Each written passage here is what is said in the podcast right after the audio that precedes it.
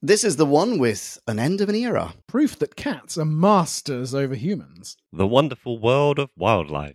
Essentially a fun loving species. And no dead wood. It's called survival. Here we go. You're going to miss that. I will miss that. We're embarking on a voyage all through time and all through space. Counting Daleks, Thal Ood, and the Cybertronic race. Sontarans look like taters, and Silurians all have wonky scales. And the Doctor has a TARDIS. We're reviewing all his tales. Who back when? Reviewing all of who there is. Who back when? Subscribe and rate on iTunes, please. Episode by episode, we're trudging down this temporal road. Come join us on this odyssey. What other choice could there be than Who back when? Who back when? What's ho, podcast land? Hope you're all feline fine. Welcome to yet another, in fact, the final Classic Who serial review here on Who Back When, a Doctor Who podcast. Or Dockpast. That's right. That's right, yeah.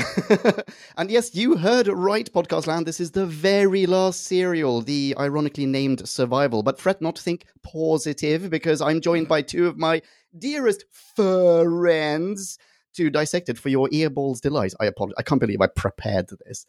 First off, across the ether, dialing in all the way from the planet of cheetahs is the cake boss himself. Hello, Jim. Hello, yes, quick, they're after me again. Ah! and sitting beside me, no further away than the width of a Perivale convenience store cat food aisle, is the one and only. It's Drew. Hello, Drew. Hello, Podcast Land. I'm going Tabby, your surprise third co host tonight. Nice, very nice. And I am Leon, and yes, that's right, we are discussing survival today. Chaps, the three of us are assembled for this one. It is a very special occasion. How do you feel? I I feel like I've been shitting all over the last few serials, and I'm incredibly happy I don't have to shit all over this one. Oh, well, there we go. Right. Is that because you're feeling a little nostalgic and sentimental with it being the last one, or because high level you think, holy smokes, this is the shit? I mean, who could ever know I am but human? My emotions do play a factor, but Oh, very Yeah. mysterious. it was good. It's the end. It is a bit emotional. Yeah. Yeah, very emotion. How about you, Drew? well, I mean, what? That's basically my review. Oh, really? Yeah. I'm just here to witness history. You've seen a few of the seventh, it's the seventh Doctor serials. How many of them have you seen? And did you see the last one? Like, has this been a continuing? I've seen about half now. I haven't seen The Curse of Fenric, unfortunately. God rest Nicholas Parsons' soul. But yeah, I've seen Revolution of the Daleks, Silver Nemesis, the first two, this one, Yeah, you're a veteran essentially of Seventh Doctor material. more so than any other classic Doctor, yes. Yeah, This was weird. yeah. I feel like it meant really well. I, I feel like it Did you say went really well or It- meant? It really meant well? well. Oh. I think they had really good intentions. Does that make sense? There's great potential, but and it's a fun story. I was entertained. Were you guys not entertained? I was thoroughly entertained by the serial, but it is. I somehow can't believe that this is what we're ending on. I mean, I get what you're saying, and we will have to unpack a lot of stuff, particularly about Yeah. the fact that this is this is the last appearance of Anthony Ainley and and ugh, can't even say his name. I'm so emotional. Anthony Ainley as the Master, Yeah. and it's the only time I believe he appeared with the Seventh Doctor. Yes, and indeed. Is it the only time he appeared with fangs? Oh, this is a good I question. assume so. I assume so. Yeah, exactly. I don't know if the Master has appeared with fangs before, but I would pretty sure this is the only time this Master appears with fangs. Certainly. But yeah, it's not a great Master serial. He is not very well used. That would be my takeaway at a top level kind of Hmm. And that's probably the biggest issue I have with this. Otherwise, I quite enjoyed it. I think I do agree. It had a lot of heart. There was a lot of intention with this. It did feel different compared to the last couple of serials that I felt were just a bit all over the place and well, shit. and this this felt like someone's putting a lot of effort in here. The production level felt different and I was along for the ride for the most part. Yeah. Very interesting. Right. How about before we nudge any further, we delve into some sort of summary, some sort of précis? Marvelous idea. Time for us to synopsize. Slurpify and summarize So take a view and grab a brew and listen to this overview, this free for all. we like to call a bite-sized bite-sized chunk of who.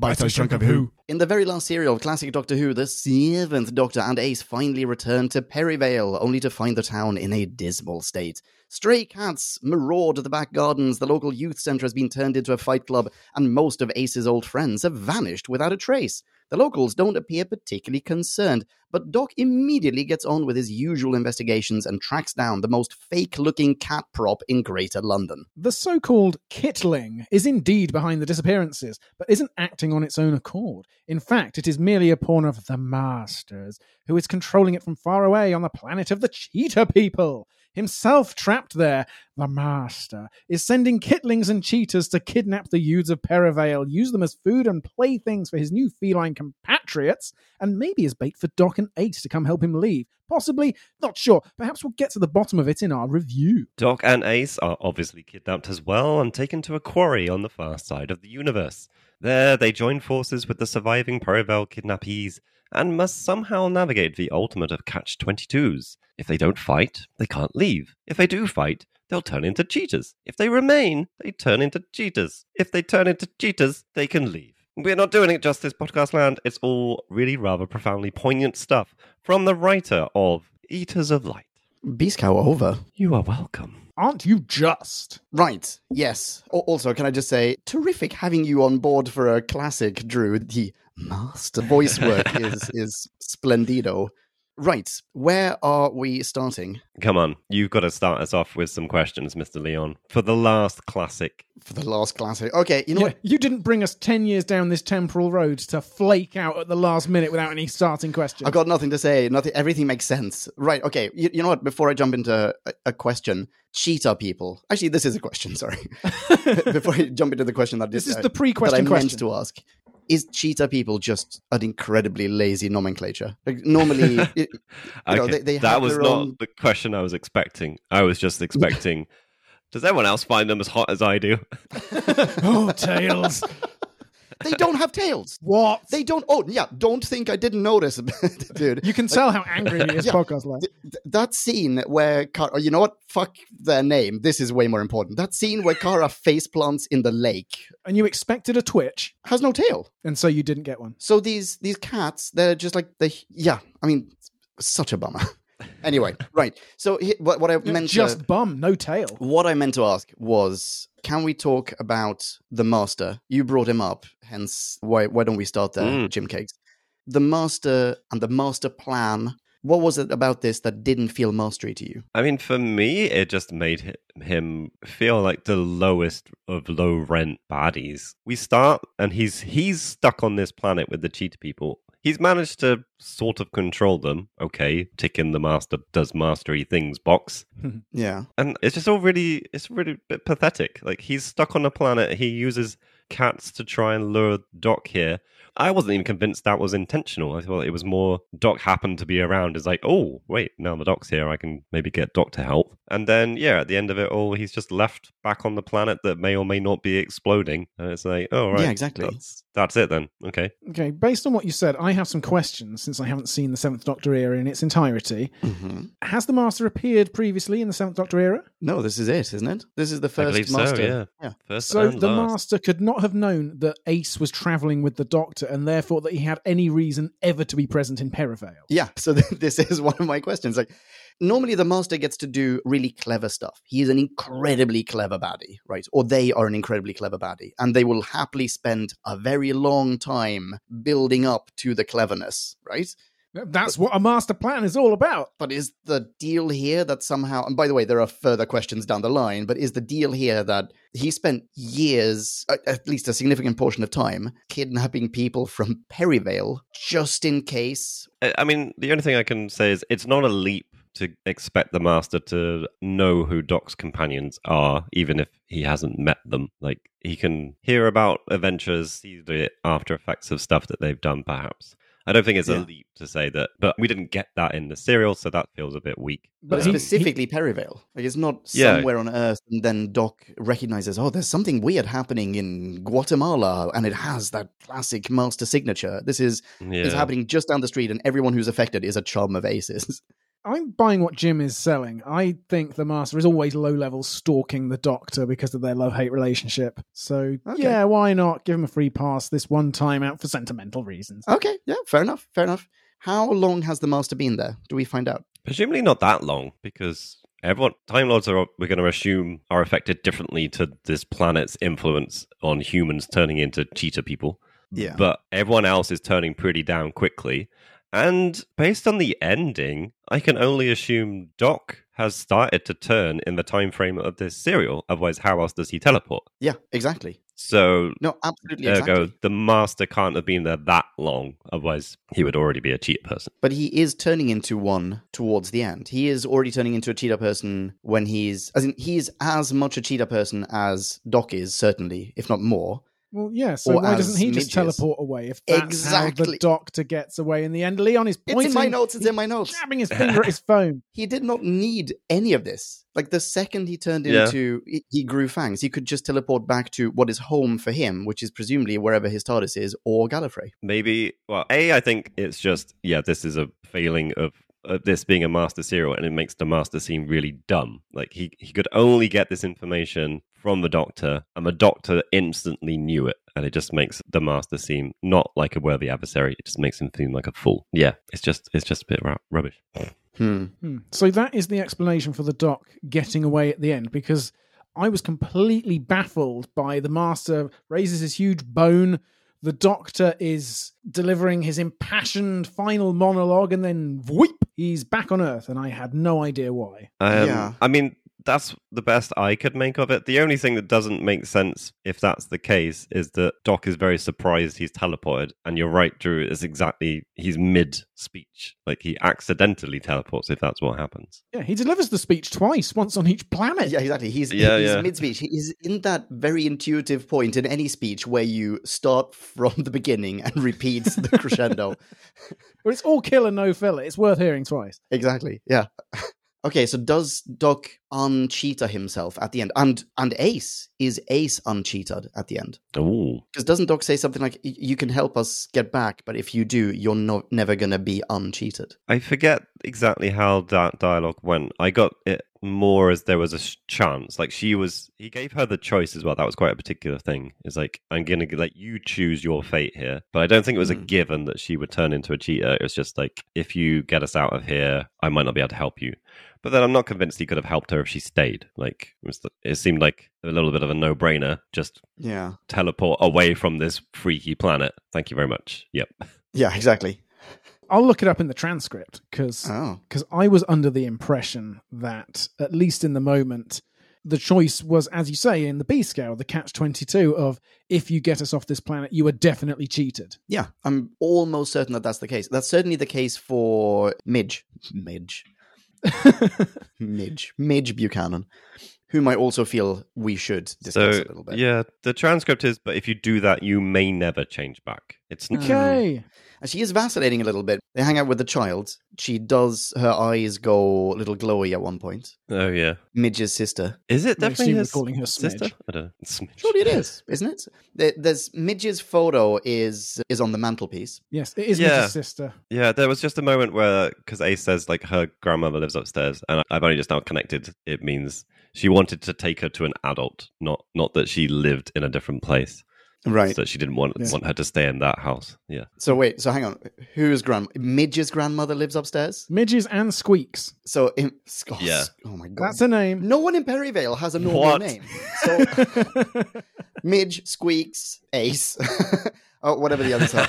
Imagine the thought that Midge and Squeak's grandmother will have coursing through her brain as she comes downstairs, can't find either one of her grandchildren, and there is a torn apart cat in the living room. Yeah, I assume Ace took Smidge to the grandmother's place. Doesn't doesn't she go off screen and do that? I can't I can't remember now. Smidge. I like that. I think they just rock up at where they think Midge lives at, at first. Yeah, no, this is after that when Oh, the. Yeah, they kid take- comes out and Yeah. she's all freaked out because her cat has been ripped apart. They Yeah. go outside. They go out. Yeah, they go out to the balcony bit, and Ace says her grandmother lives upstairs. I'll take her there, sort of thing. Yes, yes, Okay. yes, yes, yes. Sorry. Yeah. But that was what was confusing me originally. I was like, I thought she lived with her grandmother, and it, so she just stumbled into that apartment because her cat went in there or something like that, and then she saw her cat ripped to shreds. But no, she's Midge's sister. That makes sense. Clarified. Sure. All right. We have, yeah, we have absolutely uh, figured out their family tree. Still, I find it absolutely mad that in, or possibly not mad at all, actually, that in this town of Perivale in Greater London, I found out today, I didn't realize where it was, you pass it on the Oxford Tube. Right, yeah, It's yeah. awesome. That no one, none of the grown ups, none of the adults seem to care that their kids are going missing. So presumably, actually, they're not going to be too bothered if they come home from work or come downstairs from being a grandmother or whatever it is and find a dead cat in the living room and no grandchildren. It's like, oh yeah, whatever. It's a Wednesday, so who Yeah. cares? It's a small Yeah, yeah. price Must to pay Wednesday. for getting rid of one of my juvenile delinquent progeny. Yeah, Squeak or whatever her name was. Yeah, squeak. Squeak. Yeah. Midge went away and then he came back. He's my big brother. He's got funny eyes now. Leon, what did you think of this child actor? Well, to be fair, when is this? 1989. Indeed. Yeah, CGI hadn't really come far enough. We couldn't have replaced her. So I, I It would have been it, like the fine. brothers. No, it would have been like the. Uh, it would have been the Dire Straits "Money for Nothing" video. It would have looked terrible. Oh, I can't. I can't picture what Hey, that looks like. But You take yeah, that it's not going to be great. I'm sure. sorry, Jim. Sorry, Jim. It's like the best music video ever. It really is, though. So It said- is. so said my nine-year-old brain. Anyway. oh, nice. I was. I was fine with with Smidge. I much prefer Smidge to Squeak. Yeah, I thought she did a very good job of appearing really miserable. Yeah, absolutely. Yeah. And they didn't overuse her. Yes. yes. It was an, exactly the right amount of let's establish that he has a sibling. Done. Get this child out of frame, please. And they did. Yeah. Yeah, well done. And we have to pay her less than we would have to pay the adult grandma. So everyone, everybody wins. I'm a little bit Sorry. curious why they felt they needed to have that part, though. You've got a cat ripped to shreds. That's what you need to get across: is that Midge has gone feral and is just attacking pets. And then Yeah. you don't like if that is gruesome enough. And this may be the reason that they had to have a character react to it. Like if it's gruesome enough, then you, the audience, go, "Oh my god, that's horrific! Midge is a monster." But because it looked like two orange bits of fabric and some ketchup between it, they had to have a little child come along and say, "Oh no, my little kitty's got ripped to shreds." Yeah. I think I still, you know what? Actually, now that you say that, I think I would have preferred no, no squint, no smidge, whatever.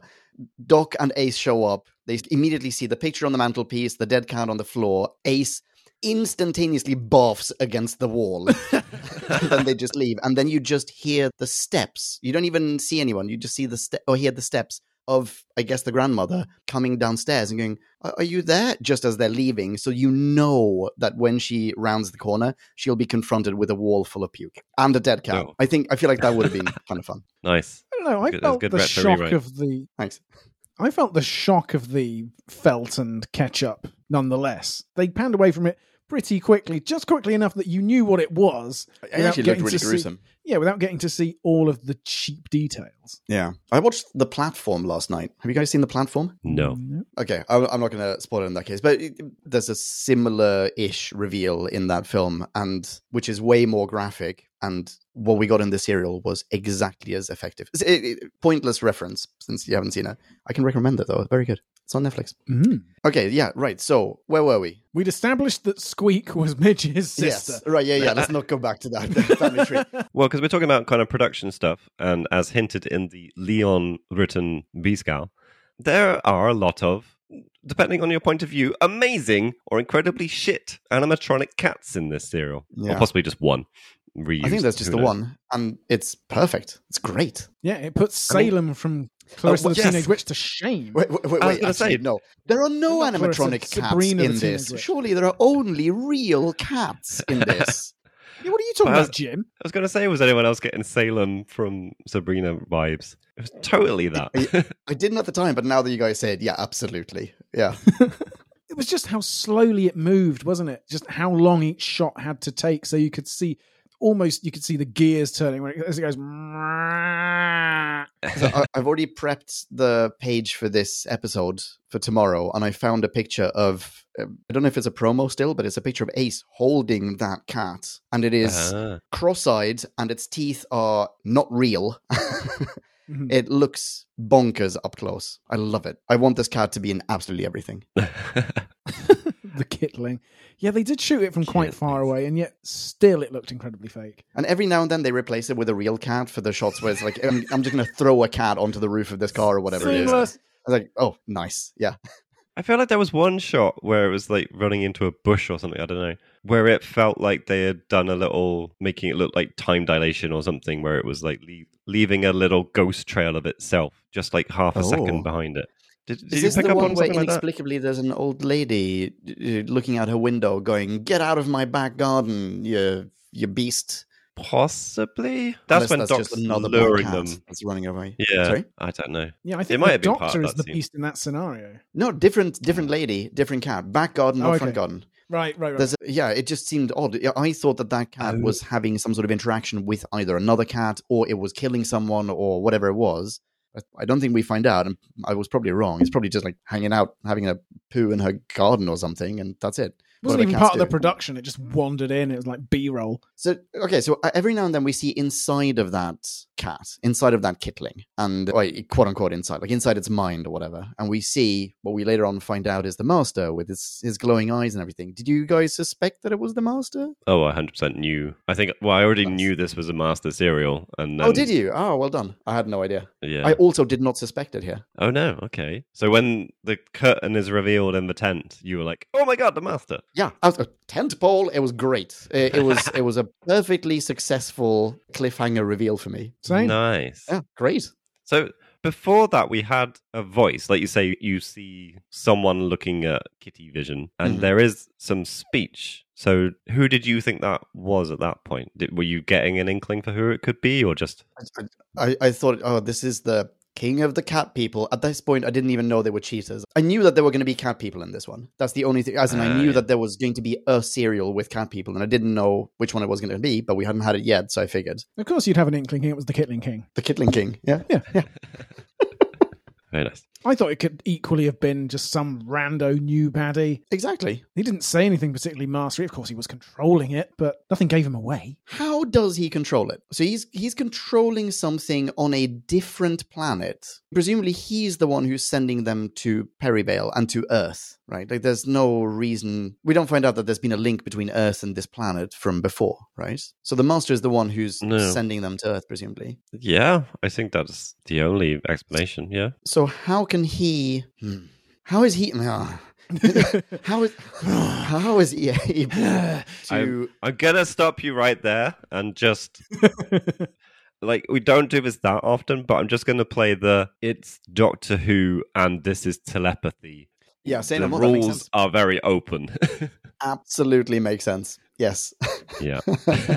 Okay. that allows me to segue perhaps Uh-huh. to how I thought the rules of the planet were very open. It reminded me of a Star Trek original series episode where you rock up on a planet and nothing makes any sense because the planet is evil or there's something about it, it's got a weird aura, whatever. It interacts with its species in a different way, and you just have to accept it. And those are the rules, and that's it for the week. And it doesn't bear any relation to our physics or the wider universe. Not at all. No, it's almost like a kind of a Planet of the Apes vibe, where Hmm. everything, uh, so socially, everything makes sense because you can see the internal hierarchy between the things that don't make sense. Like in this case, the master and the cat people or the cheetah people. Like, all right, no, I get it. There is a social hierarchy. One person is in charge. He gets the big tent, and at some point, someone built a plinth for these cats to hang out and eat. I don't know, fitness trainers on or something. Yeah, and depending on how cranky they are with each other, is what powers the volcano over there? It makes absolutely no sense, but that's where we are right now, and because it makes sense to them,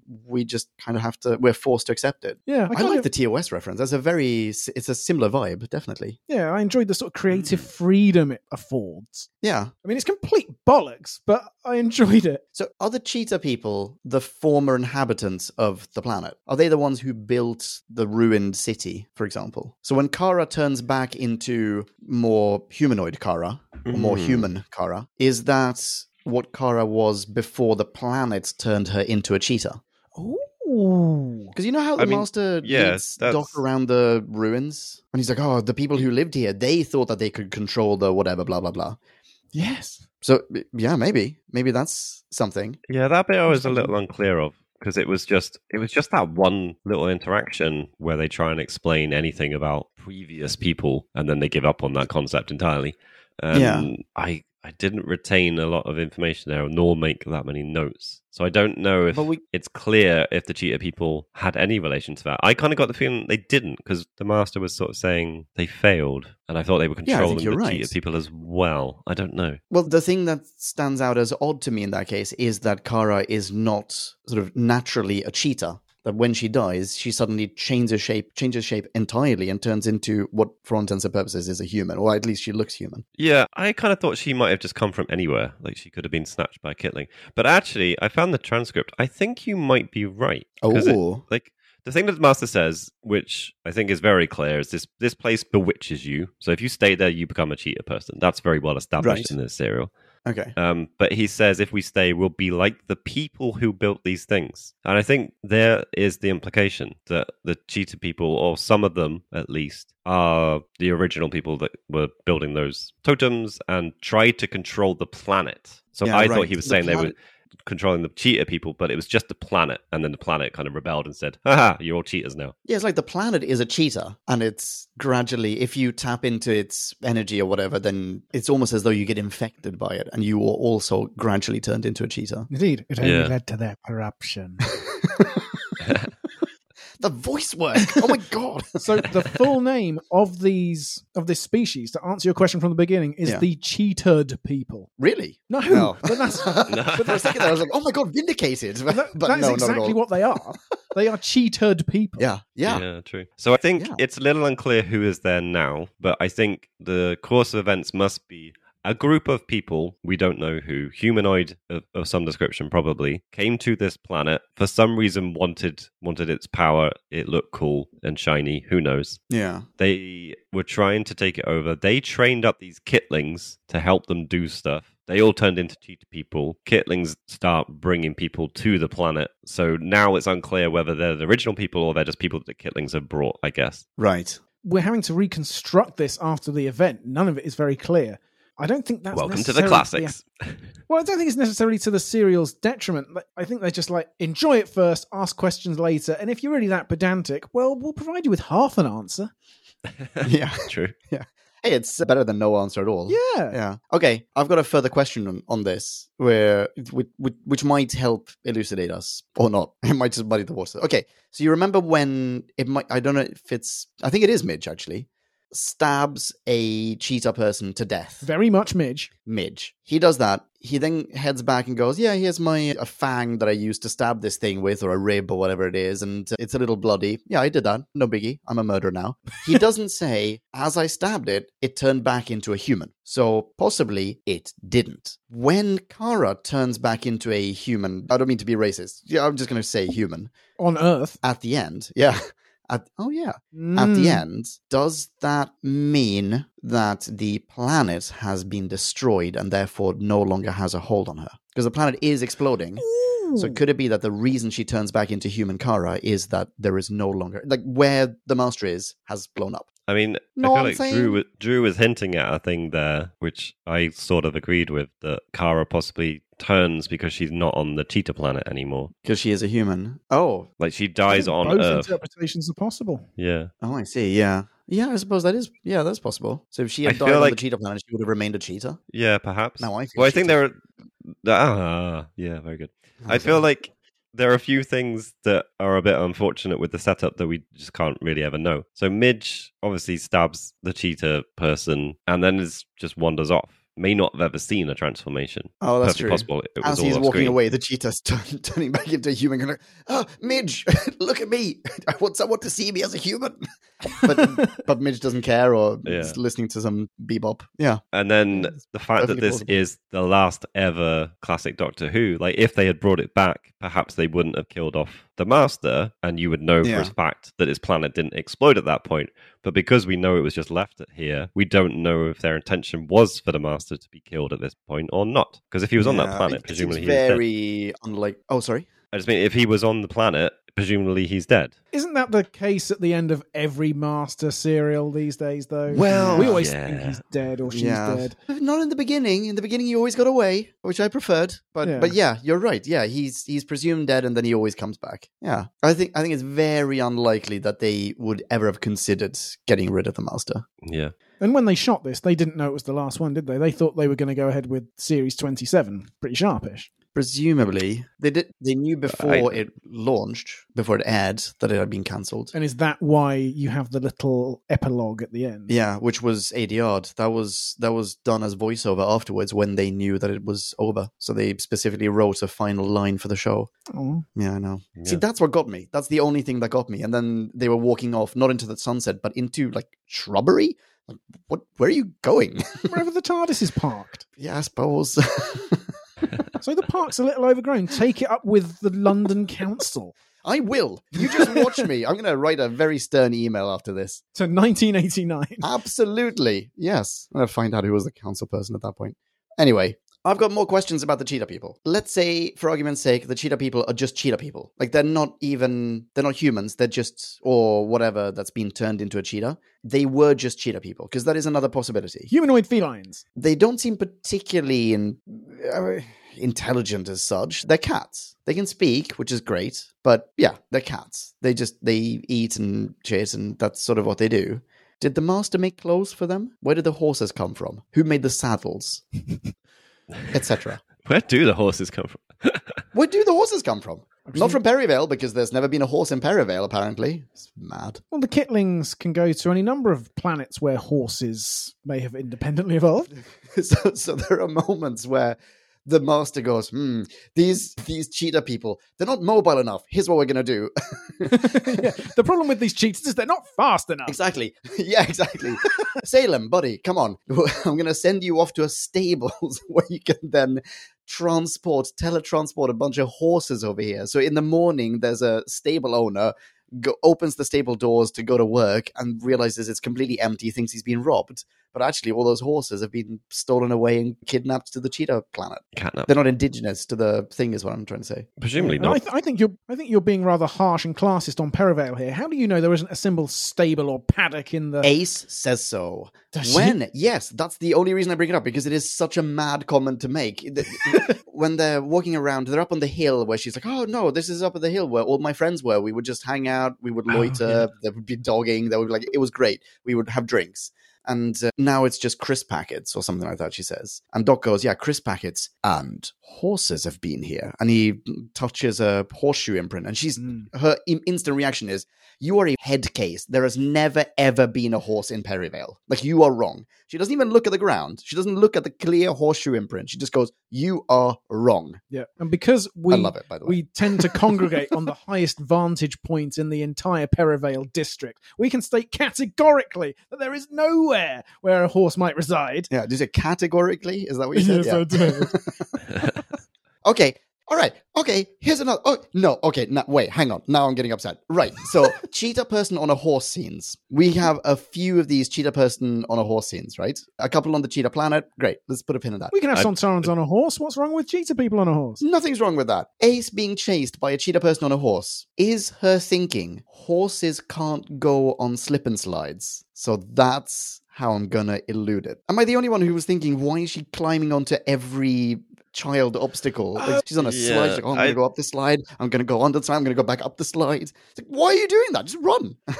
No, I got her logic of I'm gonna pause under a thing that the horse obviously can't Pause, you say? get into Yeah. because Yeah. there's no there's no kind of being thrown having spears thrown at you or arrows shooting past you. It's just the threat of a horse looming over you and the cheetah person getting off to then attack you. So she just stays there long enough to like kind of work yeah, out where else to before run. she goes into yeah, I know exactly the structure you're thinking of. Before she goes in there, though, she climbs up a slip and slide, slides Yeah. down the slip and slide, and then climbs up. Yeah, that bit's a bit and slide, ridiculous. Yeah. slides down that slip and slide.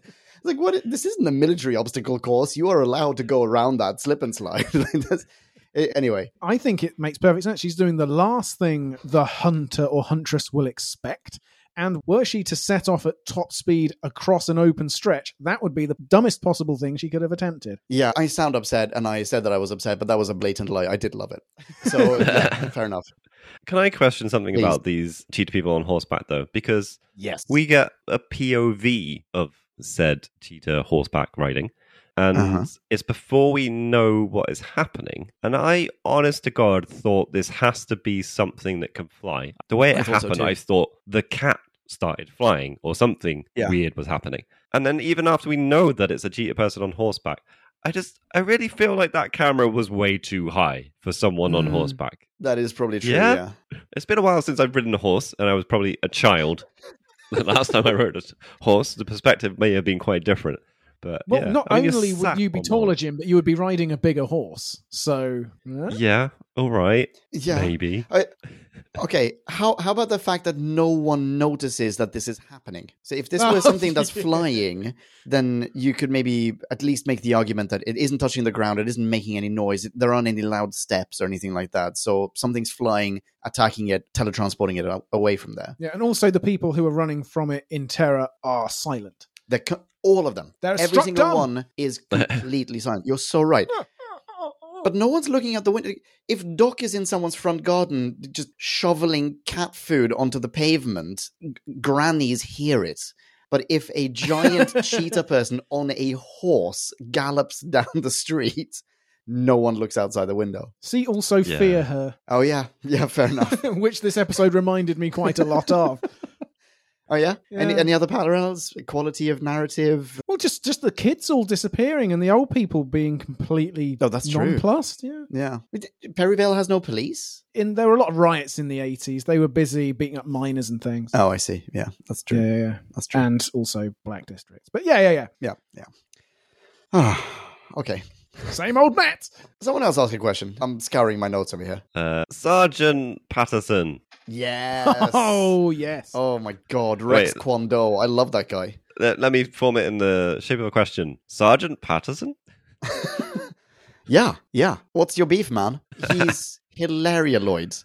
What? I actually kind of like. Is he him. an actual sergeant, or did he go to an army surplus store? Is he mad? Should he be allowed near youths? Why? Like, does he have a license to practice martial arts classes, etc.? Yeah. Isn't he in the TA? Yes, so he's about as official as Mike from no, Space. yes, no. I- Sorry, I, talked I- over five answers from Jim. Was that yes, no, no, yes, no? I've forgotten the the order of questions. Oh, I have no idea. That was just a joke. I assumed he was a real sergeant, but then that doesn't make sense because you can't just walk around in your army gear if you're not. Yeah, and most, doing army most stuff. people who do walk around in their army gear and are sort of on official business, are- they don't then have to step outside the gym and unlock their BMX. Like th- th- that guy, when he did that, what fragment of confidence I had in his abilities just evaporated. What a guy, though! What a chap! It's Does funny how arc? you. Not really. No, he doesn't. It's funny how you noted that as well because I saw that scene as well as just like, is this is this weird? Why am I watching someone unlock a Yes. bike? It's Yeah. a perfectly normal activity, but is it weird just because we never get shown this in TV? Normally, it's just the bike is conveniently not locked up, or they cut away and they cycle off. But watching someone unlock a bike, I was just like, this just feels really odd. I This think we so only mundane. I think we do get to see it now and then, but we only get to see children do it. We get to see Uh, children do it as they cycle back home from school or something to that effect. Some activity that only children do, not adults who are authoritarian military figures. But it's also like seeing Jack Bauer or James Bond go to the toilet. Yeah, yeah Like, that's true. Why would you waste Cinereal on that? Yes, that is true. But then, how many times have you seen Jack Bauer or James Bond on a BMX? Like already a pre-unlocked BMX. What if, hmm. what if Bagels in one of his Oh, scenes wow. tells Benton, Yates or anyone, there's some sort of alien invasion going on around the corner. Take three chaps and head over there. And then Benton gets on a squeaky BMX and cycles out of frame. Would you not and just Yates go? follows on a space hopper. yeah, yeah. You would just have zero, zero confidence in their abilities. And then the Grand Serpent is on a pogo stick behind them. You say that though, I could 100% picture Bagels being part of the middle-aged man in Lycra club. Like he wouldn't just hop on the BMX though; he'd be fully doled up, have all of the gear, shebang, uh, a kick-ass racing bike, and just- Tassels on the steering, or or the yeah, what's it called? I was going to call it a steering wheel there for a second, but you know what I mean. Handlebars. Tassels someone else in the unit? Oh, it should be. Yeah, yeah. Tassels. Also, BMX, Space Hopper, and Pogo Stick. That's the rock, paper, scissors of classic Doctor Who. Uh, Also, Ace's friends. also, yes, you're so right. What, did, what did you guys think of Ace's friends and the guy she's never met before in the forest? My takeaway is, dear God, Ace, get some actual friends. These are all Yeah. assholes. Well, that's something that's that's missing here. They recognize her. She clearly recognizes them. She asked about a whole bunch of friends when she meets that one slightly odd woman outside the shop who's doing the anti-hunting whatever, which by the way never gets picked up. But when she meets her, she asks about a whole bunch of friends. So she clearly has had a relationship with them of some sort. But then we don't know if that comes to fruition. Now she is reunited with them, at least the ones who have survived this ordeal. What what happens there? Can you see them having a friendship? well, no, because at the end she says, "Let's go home, Doc," and by home she means the TARDIS. Yeah. She, in coming back to Perivale, has in no way rekindled her connection with the place. Yeah, that was missing for me. Similarly, when she Oh. talks to that that woman, I can't remember her name now, the anti-hunting, oh, not activist, you know what I mean? Uh, Yeah. That woman. She asks, "Ace, you're back. Are you here to see your family? Are you going to see your family?" And we also get a comment, a similar-ish comment from the drill instructor Rex Kwon Do, who's like, "Oh, it- actually, I feel really bad for all the parents." They must be worried sick about you. You were a missing persons, were you not? I recognize you oh, but yeah. she doesn't go and see her parents in this serial. She just has her adventure and then she leaves. Is that not is that not odd? Am I the only one who thinks that's I think there are two things here. So one is Drew, you may not be aware of this because it only came up in like two serials. Ace absolutely hates her mum, and Yeah. we don't know Uh-huh. why, but like to the point where it was almost like her having therapy one one episode, and the trauma of her hating her mum came out in the serial, and Hmm. I can understand why she doesn't want to go back. That, yeah, but is that what you're Yeah. gonna say? Br- i- i- What's the second thing? We might be thinking of the same. Well, thing. the second thing is is is a second thing. That what I would add to this is like Doc was acting as the therapist during that, and like he should be pushing her to go see her mum. Yeah. in this series, There's another but, Yeah. Okay. and that is There's is always another. I'm sorry, this is a spoiler for Curse of Fenric. Mhm. But in Curse of Fenric, she meets her grandmother and her mother, her mother as a baby. Oh, and she suddenly reevaluates that relationship because she cares a great deal for this baby oh. and then afterwards realizes oh my goodness that baby was my mother and that in a sense although it isn't necessarily verbalized in the serial that's her overcoming or could be her overcoming that hatred that she has for her mother she's because she's clearly capable of feeling love for her Hmm. at least when she doesn't know that she's her mother yeah, or a chink appearing in her defensive armor. yeah, and Yeah. given that this is airing, at the very least, it's airing after the episode in which we learn that, as opposed to produced after it's been, whatever. Yeah, so it's airing after we've learned that. Seems like now it would be a great time to go and visit the place where she sent that baby, so that that baby kind of grown up to be her mum, and yada yada. It is Because a real otherwise, why set that up? Yeah, it's an unfortunate thing with the classic era where they didn't really do arcs. They didn't do a continuation of something apart from the odd intentional thing where the entire series is an arc or something like that. Because this Yeah, there is a thread of Ace's character development through multiple serials in this season, but because they filmed them out of order, they released them out of order, you can't ever have it as a proper development. And that's Yeah. what we're left with. We're left with a serial that says, You hate your mum. The next serial saying, Oh, I really love this baby. Oh, this baby's my mum. Oh my God, maybe I don't hate my mum. Then an opportunity to meet her mum, she doesn't do it. And she yeah, doesn't meet her mum. Yeah, It just doesn't come up at all. at all. No, not at all. But it's odd that it is hinted at by other people besides Doc yeah, and that's Ace. true. Yeah. And that's why I feel like I was expecting, I was absolutely expecting at some point in this episode for her to at least want to see her family, see the house where she got time stormed, whatever it was, time tornadoed Mm. across space. Yeah. To answer your original question of, are you the only one who thought this was weird? I reckon RTD probably thought it was weird, and that's why we had Jackie Tyler be a much Yes. more developed maternal figure in that way.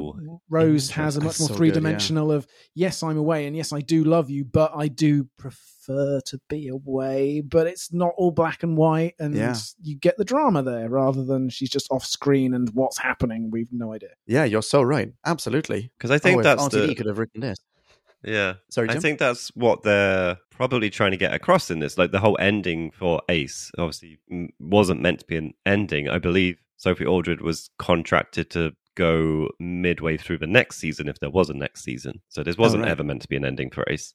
But given that it is the end of the season and it, a lot of stuff is related, like yeah, it would have been nice to have. Oh, sorry, but what they're trying to do is like say she doesn't feel like Perivale's home anymore. She's she's gone gone from that era. It's like she was whisked out of there out of her own accord, but really didn't have a desire to go back. Like when we first meet her, she's in this cafe cafe in the middle of a space station or something. I forget exactly. And Yeah. she's very happy that she's not on Earth anymore. Earth was boring, and she's living a life traveling. Spends however many years it's been with the doctor and now gets a pang of homesickness goes there and realizes no i don't need to be here like that's at least what they're trying to wrap up but it's just the important strands of that aren't properly dealt with which is a bit Yeah, she doesn't ask her friends, "Is Thatcher still in government?" Yes. All right, I'll All give right, it yeah. another few years. I'm out of here. Yeah. yeah. Hold that pause. I'm just going to nip away for a few years. Let me know when you've managed to stop hunting. Uh, yeah. Yeah, exactly. because that was my second thing was was the friends aspect and i think the thing that they missed there as as someone that's i've moved countries as as has yourself leon but Yeah. everyone is not like all three of us we are not where we grew up exactly. Like that we have a place to go back to where we went to school for example and there will be people there that didn't leave. They're still at the place that they went to school and it was always a different experience going back to that place. But it's not like she called these people her friends. She was taken out of there involuntarily. She had a friendship group as best as we can tell. Yeah. it, and I feel like even as someone who leaves a place and then goes back, and the people that are left weren't necessarily your friends, they're just people that are there and you say hello to them. They're more acquaintances. I would have a better reaction and relationship with people like that than she had with people that she claims are her real friends. Agreed. If you see what I mean. Yeah. yeah.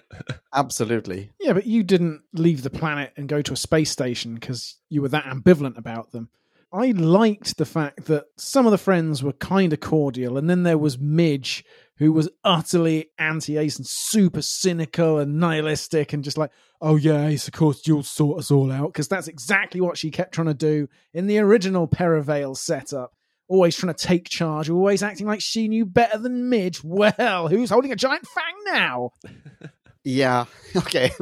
I what I'm saying is I liked how sort of while it was a very sketchy introduction to all these people, there were different calibrations, different levels. Like I did get a sense of a little community that Ace had left behind. Whereas with Rose, who I've already brought up, we only get Mickey, Ricky, and her mum. that's also incredibly true. That's that's a failing in the early RTD era, I guess. Yeah, Yeah, you're mean, right. You, you can't have both. You Mm. can have one or the other. Yeah. Yeah.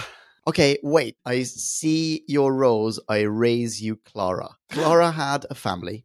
And even though we didn't meet, and, and she has a boyfriend, and although we don't meet her friends, we know that she has friends. She's always off having just a social life. And whenever she's not with the doctor, she's super busy having a social life, a very active social life. So it's Mm. possible. Yeah, I, yeah, Yeah, yeah, anyway, yeah. yeah. But I see what you're Moffat finally learned from everybody's mistakes. No. Yeah.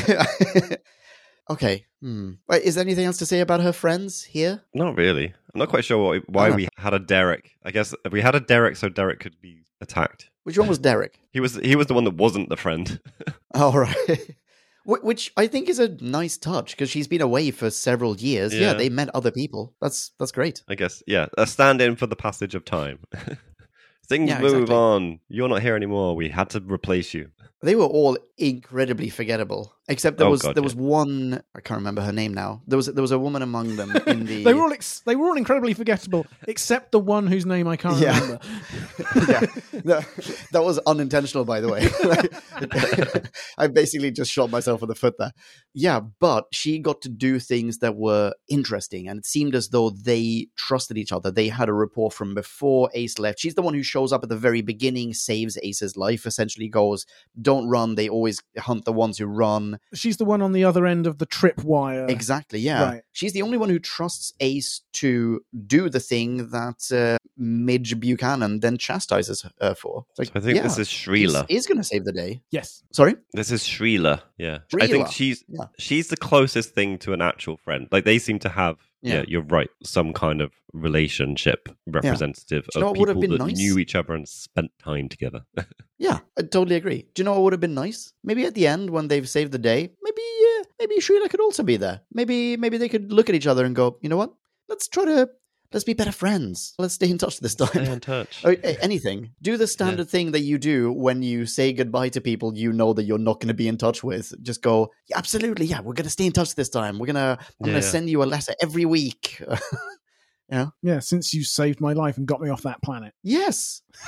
now you know that there are aliens, and you know that I know that there are aliens. We've got something in common now. Maybe we should be chums. Wait, Hmm, what- we what are is that thing? Is it Derek that says it when Doc has a go at the Sarge for not saying thank you? Oh Um, yeah, thanks for getting me gives- off that planet. Oh yeah. Yeah, yeah. Is that Derek? God, he's so forgettable. I love that moment. Yeah, it's a nice moment. And then he runs off. Thanks, Ace. Thanks, Doctor. Thanks for saving my life and getting me back home. Yeah. And even that, confronting Sarge with his absolute denial, he just his eyes goggle and he's like, "No, it's still too thick." yeah. So actually, that scene, there's a weird kind of homophobic undertone to the Sarge because for some reason, really? him and Oh, really? Derek come through the teleportation holding hands, Oh Um, yes. I forgot and he that. says, yeah, you're right. "Oh, what you doing? Like, what's your game or something like that?" Yeah, oh, I blacked out. Uh, no, I don't like this. Whatever's going on. Yeah, you're right. That's And yeah. then, so the other thing, there's a bit of trivia here. Karra, Yeah. the cheetah person that obviously comes and saves Ace, like the one that I think this is the only cheetah person we actually hear talk as well. Correct me if I'm wrong. Yeah. Yes. So the writer Rona Munro apparently, so there's two parts to this, but I'll say the second part first because it's the more pertinent to what I'm actually currently saying. Apparently, there was Oh, yeah. meant to be like a lesbian subtext there between Karra and Ace, yes, indeed. Hmm. which I don't get. Like a bisexual subtext, fine. Because we've seen Ace flirting left, right, and center with guys. Like she's Yeah, but I think that's the problem. We've What seen how mean? shit she is at flirting with anyone. Like at this point, it is not believable. Every single time that she was with, I'm so sorry, I, I don't want to steal your point here, but every single time that she was on screen with Karra, and I'd also read that bit of trivia before I saw that thing with Karra, so uh-huh. I was expecting it. All I could hear was her going, "You have to be faster than the speed of time, faster than the second hand on a watch." You know that horrible faux flirting Oh, again. Curse of Fenric, the worst flirting ever. Oh right. Those are that's from actual now? quotes of her flirting, of her being like sexually provocative. You have to be faster than the second hand on a watch. Right. Yeah. Otherwise, I just don't get off. Yeah, exactly. like this, this, these vibrators, they need nine volt batteries. I was gonna say yeah. Nothing less will do. I don't have batteries for my vibrator anymore. You've got to be fast. Anyway, yeah, this is pre USB chargers. So, uh, yeah, you're right. So there was meant to be, or at least she intended in the script for there to be some sort of romantic tension or sexual tension between those two characters. yeah, Was that stripped Which I from the script? Because I don't feel like they I didn't pick up on it. Well, that. so this is the first part of the trivia. The writer was very upset with the fact that these were put into full cheetah costumes. She wanted them just to have like a hint of cheetah like around the eyes and I think the big canine teeth. Like it being more of a metamorphosis, I suppose, rather than a full transformation. And part of the reason why she didn't like the fact that they were put into these having big masks, I think in particular, is that a lot of the nuances of the acting was lost. Like apparently these cheetah people, Karra in particular, were obviously reacting facially to lots of stuff that was happening, and it's all just lost. So perhaps if we'd seen Karra, There could have been and some seductive Ace. looks between them. yeah, they might have been giving a little wink, a little cheeky grin. Who knows? a little cheeky grin. Yeah, batting Yeah. eyelids, tongue curls, tongues in ear. yeah. Well, That thing, I Sherry Stem. yes, of course. the old go to. Because there was the exotic allure of, oh, feel like an animal, you know, get that feline feeling. Yeah. They would have had to really dial that up to have it be a variant reading on a par with the just the wildness factor, right? Yeah. That scene where they're running in slow motion could have been made a little bit more. Yeah. Ex- yeah. Yeah. I know. I know what you're saying. Yeah. Absolutely. And it's not just me being a sheeple normie, right? No. No. Absolutely Okay. not. Yeah. Well. Hmm. It is a shame that we. The thing is, I really like these costumes. I think they look fantastic. And coming off the back of the Flux series, where Yeah. we had the Karvanista, Yes. more than Mm. one, More than one. You're so right. way more than one. There's a whole half a dozen at least. Yeah, Yeah. and I may they have done a good. quick Google search. You can buy these. So what? You can you can buy these props specifically. Actually, the way that I came across this was, so to speak, was I, I was looking for the Tails. entirely separate Google searches. No, I was looking for the the claw prop when they've put that rope or that string, whatever, across the oh yeah, Yeah. the road. The we get- Garotto-matic. Yeah, yes, exactly. And we get to see the close up of claws coming out of the hand. I just I wanted a screenshot of it really, Mm. and I found that prop, and that just, just set me off on a tangent. I don't know what I was saying. Oh yeah, right. So I, I like those outfits. I really do like those outfits, but it is a shame that they hampered the the acting range, the emotional range of the acting, because I think in addition to that, it also took something away from the direction. Because I think otherwise they would have steered these actors in entirely different directions. They would have cut that differently. They would have had more time spent on the beaches. They would have had more slow motion running. There would have been a more emphasis perhaps on their farewell, yada yada yada. At the end, when Karra is turned into a full human, there's no excuse for there not being a cheeky wink between them. But I don't feel like there was one. They're I mean, just she's, sisters she's dying, farewell. dude. One of them a is li- dying. little bit of an Yeah. excuse there. No, Oh. but if she's dying and there's been romantic tension between them, or you want some to try giving me the kiss of life just in case? well, surely that's the time to say, like, oh, I, I really care about you. I've, I've, you've made an impression on me that none of the other cheetahs I've ever met in my entire life have ever made. You matter to me, and I'm glad that you're here as in my final moment. Something to lend another dimension to that Yeah. scene. Anyway, it might just be me, but either way, No, I mean the author described it as subtext. Maybe it's exactly as it was planned, or maybe it got massively watered down. Who knows? yeah, There was the odd moment where I did wonder during the watch. Yeah? Without knowing any of this trivia stuff. I wonder if that's maybe what they're going for. There may have been a lingering shot. The slow motion bit perhaps was heavy handed enough for me to be like, hmm. Oh yeah, they're really they're really lingering on this. Yeah. Do you remember when you used to feel like you could just run forever? No, No. what? That wasn't part of your childhood? no, I used to run everywhere all the time. It was great. And then I peaked. Ugh. And now every time I run, I get out of breath and my body's like, You peaked! You've left this behind decades ago. What the hell are you doing? I do remember doing a lot of running when I was a kid. Yes, that is true. But Yeah. now I, I try to avoid it as much as I can. Mm-hmm. It's just quite evocative. I liked the writing at that point. I was into it. Yeah. Yeah, I mean, it's cheesy as a quattro formaggio, but still. Nice. Yeah. Can I take us on a different cheesy tangent? Oh, you're joking. You have a cheese segue. Well, in terms of things, what are cheesy?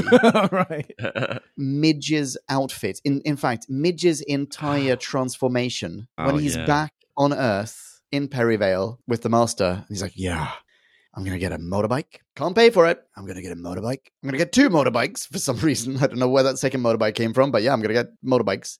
And then he shows up wearing a suit with leather or pleather sleeves. yeah. If the Terminator were played by Rick Astley. Yes, yes, exactly. oh my god, that's amazing. Yes. Yeah, I just described him as a low rent eighties baddie. Yeah. Like, In fact, everything about these motorbikes is also so. The fact that there are motorbikes is 80s. How do you Yeah. feel about their whole army setup at the end? He's sort of the well, I mean, general isn't of this further proof of the patheticness of the master in this serial. The best he can do with the control, like he's got someone under his control. There's now two of them rather than just him. They could get Yeah. five guys from a self-defense class. Whoa, what an Yeah. army! Yeah. he doesn't even try to recruit anyone else. Why would you? No. You've got five kids. That's all, that's all you need, right? And two motorbikes. Seriously, where is that second motorbike from? Like, who? How did Doc have a motorbike Hmm. when they have that like motorbike jousting scene? Oh yeah, and the doc, unseen, flies through the air over the hill and lands on some Yeah, on a mattresses convenient sofas. sofa. Yeah. oh yeah, no, we're on a hill out in nature. Yeah, there's a sofa here, but It's Perivale. of course, yeah, that's what we did on this hill. yeah, you're not going to land on a horse. Of course not. Not in Perivale, let me tell you. Was that Sylvester McCoy riding the horses, by the way? Because He did a good job, eh? I thought so. Yeah. especially for a little guy. Okay, uh, just a very quick question: Is Midge Mm-hmm. and the Self Defenses a good band name? What kind of music would they play? I think And yes, probably. post punk by probably- the look of him. Oh yeah, okay, post punk. I was thinking more like kind of 80s synth, maybe. We All all of them have synth. big shoulders. Yeah, and sunglasses indoors. Yeah. absolutely. But that bike crash. Okay, right. We just moved away from these bikes. Oh yeah. can we yeah. just can we stay on the fact they have a head first bike crash with a humongous Yeah. explosion that they both walk Yes. away from? Well, they don't, because Doc lands on a sofa, so he survives, but Midge does not land on the sofa because there's only one sofa on this hill, and so he Bad luck. dies. But How then does he die? uh, does does the master just say no? Don't feel Exactly. better. Die. Yeah, I think he uh, essentially hypnotizes him to stop breathing, or like just to not Yeah. heal. Because, and I'm not sure if you got the real subtext in this serial. You know, it's Yeah. survival of the fittest. Yeah, uh, yeah. Oh, So he was unfittest. Well, I see. This is also after the Master has brought him back to Earth, or it was on the planet. I can't remember which. And at one point, he's like, You're so weak. You're so weak. You're basically buggered. And then the next time we see him, he's like, You're strong. You've regained all your strength. Now you can take over a fight club in a nearby youth hall. Yeah, that And- might also just be desperation because he doesn't have anything else.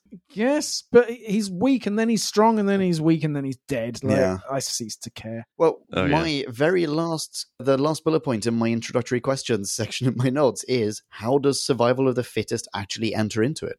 That's what they've named this whole serial after. What What about this is survival of the fittest? It's the Doctor's Was- final speech, isn't it? Oh, go ahead. Yeah, go for it. where he transcends that and is like, yes, we can smash into each other like motorcycles and let brute force and physics take care of the rest of it and biology and what have you, or we can be more than mere animals, and that's actually the higher level of fitness that, that humanity can aspire to, and that the Doctor has achieved that the Master has lost sight of. I don't know. Does any of that make sense? Well, uh, ish. because because it's exemplified by Rex Kwon Do, yeah, and he is patently gonna meet his end, and he does, and yeah. so sure. he he buys into the philosophy more than anyone, and is undone by it. And if we use survival of the fittest as it pertains to evolution, Mhm. the only evolution that we see here is evolution from whatever you are to cheetah person, right? Right. Does that in any way factor in? Does that enter into it? That makes more sense biologically speaking because they are doing that under the influence of a habitat and an ecosystem. That's where survival of the fittest makes sense. I'm not answering your question, but I'm just saying on the planet well, it makes sense, I- but when you can go between habitats and ecosystems, what the doctor says makes sense. So yeah, well done, Rona Munro. Jim, what have you got to say? Yeah, I think you're right that there's a sentiment here that well, we we don't adhere to survival of the fittest anymore because we've taken over with intellect and different rules apply. But there is this thing with the planet, and the planet is described as being alive, correctly or not, and the planet is winning. It, like it's the thing that's surviving when people are trying to take control of it and attack it. No one can. It's surviving and everyone else is failing. Wait, how? Well, in in the sense that it continues to turn people into extensions of itself, because at the end that planet explodes. N- Unclear if it does explode. But yeah, it's it's Okay. dying. Well, it's in the process of exploding I don't know. No, true. I don't know. It was think. just a a observation that there is another entity involved in this. Yeah. No, you're right. You're absolutely right. Complex, multi-layered. Yeah, but is it though? It's complex in the sense that they've set up a whole bunch of potentially complex things, and then none of it really pans out. So I'm not sure. Self-contradictory, inconsistent. Oh, interesting. Oh, clever, profound. Yeah, I'm not so sure. Yeah, I don't know. What's her name? Rona Munro. The writer. She's Yeah. written for New Who as well. We said this, I'm assuming, when we reviewed said episode of New Who, Eaters of Light. I don't remember liking Eaters of Light. I'm now thinking, are there parallels between these two stories? Oh, good question. Because when we reviewed Eaters of Light, we hadn't seen this. Now we've seen both. Is Eaters of Light the thing Vikings? Roman or- or- Legionnaires yeah. Okay. Trapped in some sort of time tunnel. yeah, with blue-daubed Scots playing the same music cue over and over again. Yeah. Oh, it's Scots. Yeah, not Vikings. Oof, ma loof. and then there's a creature that soundbite. is blue neony and Yes. Literally to break light. through a Yeah. portal. Yeah, that's right. Uh, yeah, I don't recall that being a great episode. No. No, I think it also it was probably hard done by in terms of its production value. The production makes us think it's a worse episode than maybe it was on paper. Yeah, they were saving money for the final two-parter. It was stowed away in the arse end of the series, as I recall. Yeah, yeah, fair. Which is a shame because Rona Munro's been dealt that card twice. Yeah, I do like that she's handed an opportunity to write something for New Who as well, though, because otherwise, a lot of people would go, "Wow, she killed the show." Like, she had the last episode. It had already been decided that the show was cancelled, obviously, but she has the last thing, and she didn't. She didn't know that she was even in a position to, but she therefore didn't write a, a closer. She doesn't write an episode that ends or a serial that ends this this series That's interesting. the fact that the BBC then goes, here, here's another chance. We appreciate you. We like what you're doing. You've got good ideas. Great if you had different ones, but here, here, you've got ideas. You know, go ahead, write more. Yeah. We have faith in you. I like that. That's a nice touch. It is, and I'm so intrigued. Actually, this works both ways because when I saw the titles coming up, watching this, knowing it is the last serial of classic, and I saw the writer Yeah. name, and I didn't really recognize her, I was like, "Wow, how did you know, or did you know that you were being the writer for the last ever? Like, you got an honor basically to write this."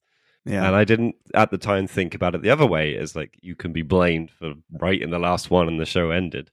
But I think it does work either way, depending on if you're vindictive or I don't know whether you Yeah. like the Well, I episode or not. Maybe Almost everyone who was associated with this particular era of Doctor Who is blamed for it. Even Sly McCoy is blamed for it to a degree, Hmm. even though it's not his fault. Ace, I'm sure, is also blamed for it. Directors, showrunner.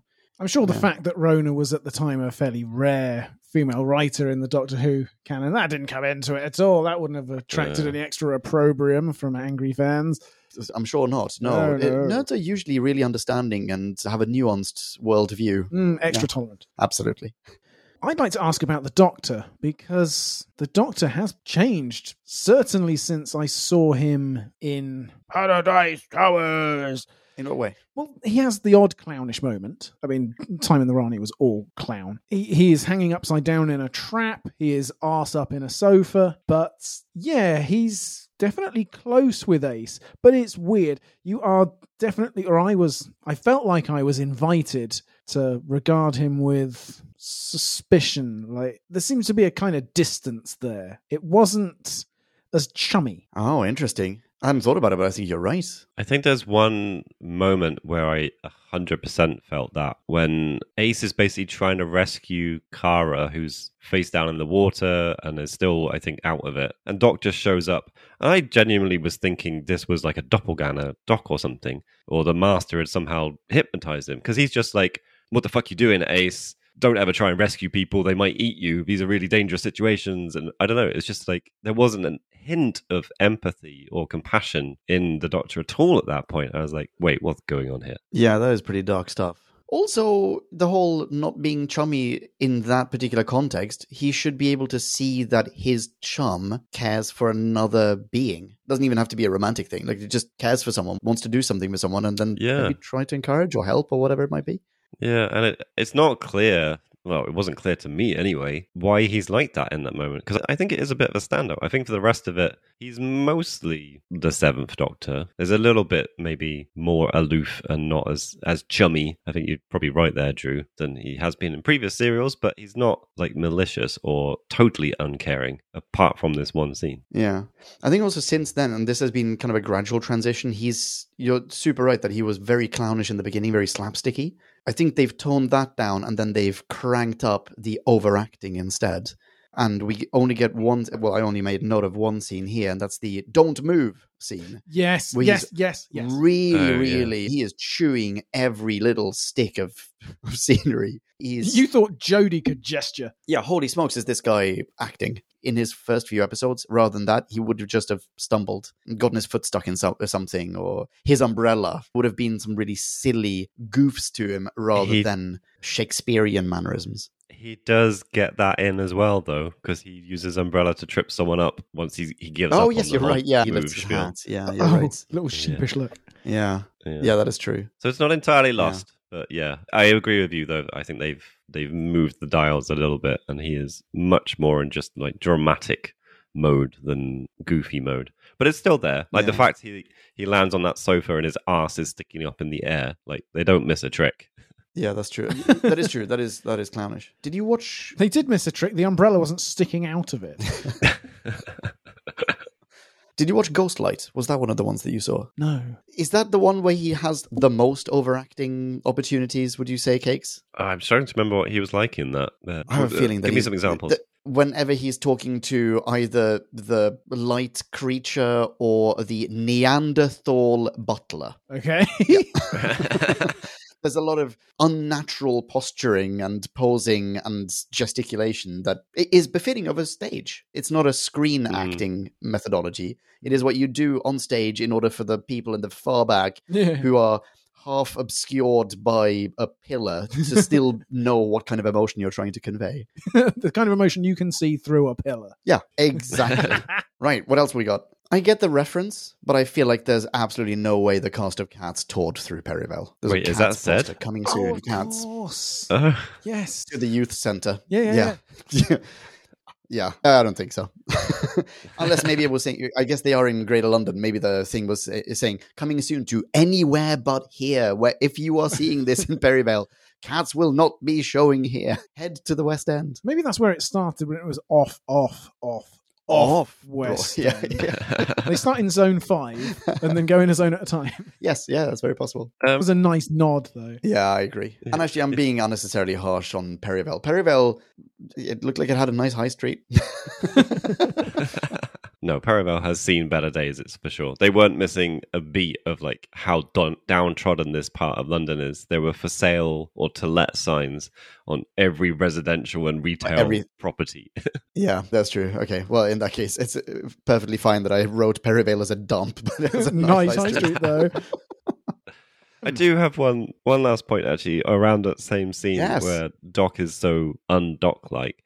He is explaining how dangerous the cheetah people are, and he says they could eat you or worse. And Ace Oh, obviously says, oh, "Well, yeah. what's worse than that?" And his response is, "Let's just say they are dangerously attractive." Wait, he says that? He does. He does. I, I remember that. that. Yeah. That's a literal totally quote. missed that. And Oh my god! Wait, what is it?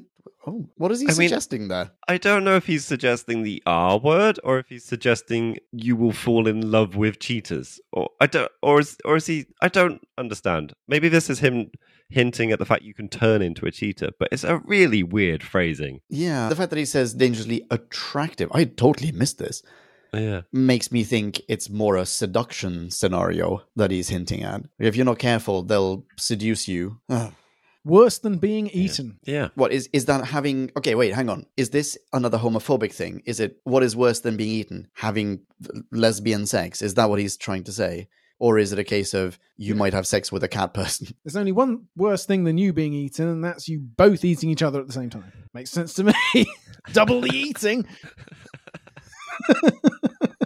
Jim, what did you think about Hale and Pace being the shopkeepers? Oh my god! Yeah, I forgot about that. Who are Hale and Pace? Hale and Pace are a comedy duo from the 80s, probably early 90s as well. Who, yeah, if you ask me from that era, were the funniest thing on the planet. If you ask me now, Nice. are probably the worst comedians that ever existed. Oh, Already? Yeah. Was Hindsight is twenty twenty three. Was Oh, the yeah. bits that they did in the shop was that representative of the kind of comedy that they would normally do? Representative of the Like, is kind this of Hale and Pace being. Hale and Pace? I don't think they are like that, but they would probably play characters in a sketch like that. Okay. Yeah. Yeah, they were sketch comedians. Okay, cool. I quite like that scene. They had a, an easy rapport, didn't they? They were professionals. D- did it clearly you both recognize them? So Yeah, d- yeah. did it tickle some nerve endings, some little bit of nostalgia flicker through your minds as you saw this? Well, the thing I mostly remember Hale and Pace for, when Joe Pasquale came up with that song that will get on your nerves, get on your nerves, get on your nerves, they countered with a song called You're Never Gonna Get This Song Out of Your Head. And it's 30 years later, and it was straight back in there. So thanks, Hale and Pace. Oh, well done. Certainly effective. That is very good. I think the only sketch I actually remember from theirs was a nice kind of tweed opening to a Doctor Dolittle series. And it would just have a little theme tune going, Doctor Dolittle, he talked to the animals. And then I forget who it was that was playing Doctor Do- Dolittle, Hale or Pace, just says, Uh, talk it, talking now to a dog. say bollocks. exactly. I think, Jim, that was Harry Enfield. Oh, shit. No. Even my And memory of Hale and Pace is not good. But that's that's very apt because I was going to say that Hale and Pace were the funniest thing until Harry Enfield came along, and so the fact that you think they had one good sketch and it turns out to be by the guy who superseded them, absolutely perfect. I've also never seen Wow. Harry Enfield. What? Yeah. Oh. Wait, does he do those scenes of women know your place? Yes, yes, Oh, Mr. right, yeah. Cholmondley-Warner. Oh, yeah. Yeah, right. Yeah, no, I do know those ones. Yeah. I find his Tory Boy sketches a tough rewatch many years hence. Oh, boy, was he on point. Oh, dear. Come a long way. No, I think Harry Enfield, some of that still stands up. Oh, good. Hale Good and stuff. Pace, I'm not going to bother. It was on ITV. I mean, that tells you everything, doesn't it? Sure, yeah. Oh, there's the Tory Boy snob coming out again. Oh, Whoops. I'm sorry, sorry. Yeah. yeah. Poirot, just saying. Inspector Morse. Yes, yeah, exactly, yeah. right. Is that it? Are we are we happy to maybe round this off or uh, are there any are you- any final words? Speak now, forever hold your peace. Not for the I classic think- era in general, because you guys will be doing a Seventh Doctor retrospective. Absolutely, yeah. Right. Uh, and I would imagine maybe there'll be some classic nostalgia in, assuming we're going to do a Who Back When retrospective as well. Yeah. So That'd be you know. nice. Yeah. So right. specifically this one, Specifically this one, please. I may as well mention a theory I've mentioned to you offline before oh, yeah. about how I think Chris Chibnall's favourite Doctor growing up was the Seventh Doctor. Yes, He you was- have mentioned this. He was born in 1970, Uh-huh. so he'd have been very impressionable at a formative age around this time, 17 to 19. Sure. And I meant to come on the Silver Nemesis review and say how that was basically a non-stop series of explosions where you were introduced to three or four disparate sets of people before the Doc and Co turned up, and that was very much the template Chibbers used. And here, I thought the really nasty streak in Midge, the nihilism that sometimes surfaces, is what comes up in Jodie's era as well, and it runs counter to the mood there and Jodie and the Thirteenth Doctor herself. And you're like, why is that? And I think it's because it turns up here, and this is what Chibbers is aiming for. Interesting. I think this is his template for the best who can be. Okay. Yeah. I mean, that's it's very possible. I prefer this to Yes, much yes, of his. I, I just wanted to put that out there. Obviously, but that's just something I didn't know if that would fly with either of you, Jim. Any That's a thoughts? solid theory. I haven't rewatched a lot of Chibber stuff lately, so it's not fresh in my head. I can't That's an excellent excuse and totally pick on the understandable. parallels, unfortunately, right now. It did. I track with the date of his his birth and growing up. I think that kind of makes sense. Yeah. Yeah. All right. yeah, yeah. Cool. Yeah. Solid closer. Shall we try to rate this? Let's. And now it is time to rate this. Did we love or hate this? Bing bong, bing bong, hey la la la la la. la. Ratings. Okay, podcast land. I am the first sacrificial lamb tonight to be slaughtered on your altar. So here I go. I have a bit of the transcript that backs up my theory, which I came up with five minutes ago about Chibbers. When Ace says you had to pick a Sunday, didn't you? The one day of the week you can't even get a decent television program. That's why Chibbers moved Doctor Who from Saturday to Sunday. Love it. Oh my goodness, love it. Yeah, definitely Very good. the only reason. So, what I say is of lesser weight than what you guys say because you've seen more. Leon, you've now seen all of Doctor Who. My goodness. Meh. Meh. But Meh. anyway, here I go. Yep. Caveats aside, this episode, mm, this serial was kind of immersive and involving until I stopped watching it. And then it was very hard to get back into it until I turned it on again. And then, woo, I was hooked all over again.